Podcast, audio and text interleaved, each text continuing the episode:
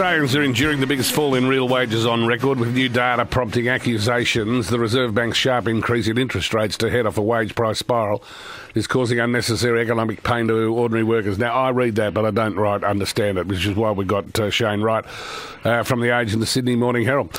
Do I take it, Shane, that if someone gets given a pay rise by their employer, but then interest rates go up to increase their repayments on their mortgage, their pay rise disappears? Oh, look, I've obviously failed in my writing ability if you've misunderstood where I'm up to. We're talking about inflation. So we've got inflation running at 7.8%, and if your wages, these figures yesterday showed, running at 3.3%, you're going backwards, and there is no doubt about it. And we are seeing some signs that people just aren't buying as much because they can't afford as much.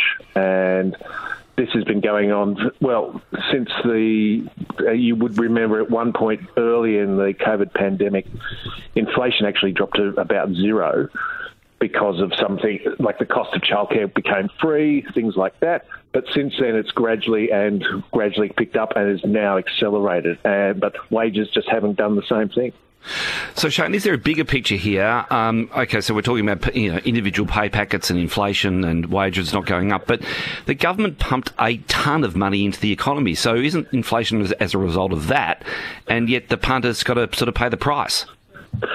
The federal and state governments pumped, yes, it's about $500-600 billion into the economy. The Reserve Bank created about $400 billion. Right. So look, there's plenty of blame to go around in this case. Vladimir Putin, he has to take some of the blame as well, as because of what he has done in Ukraine. We're coming up to the year anniversary of that.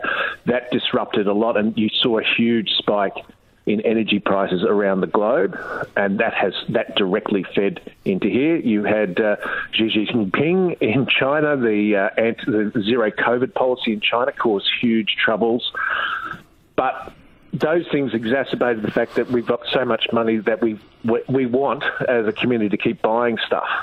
And that helps drive inflation. So this blunt instrument of interest rate rises, how effective is it? You can see that we've actually seen both Westpac and Commonwealth Bank in the last week. They've given out their half-yearly results or full year, and they're starting to pick up that people are just starting to feel the pain of the interest rate rises. And these were the rate rises of last year, not the ones that we've seen this year.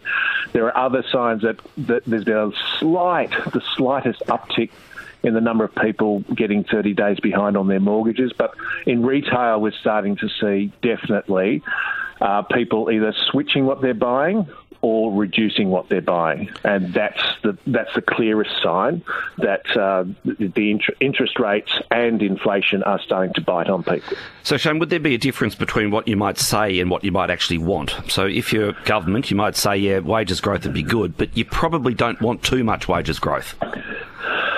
That's exactly right. It's weird though. Like if we go back in time, so this interest wages are growing at their fastest rate in 10 years, and if you remember, the Reserve Bank's been really keen on driving the unemployment rate down, and unemployment is low. It's at 3.7.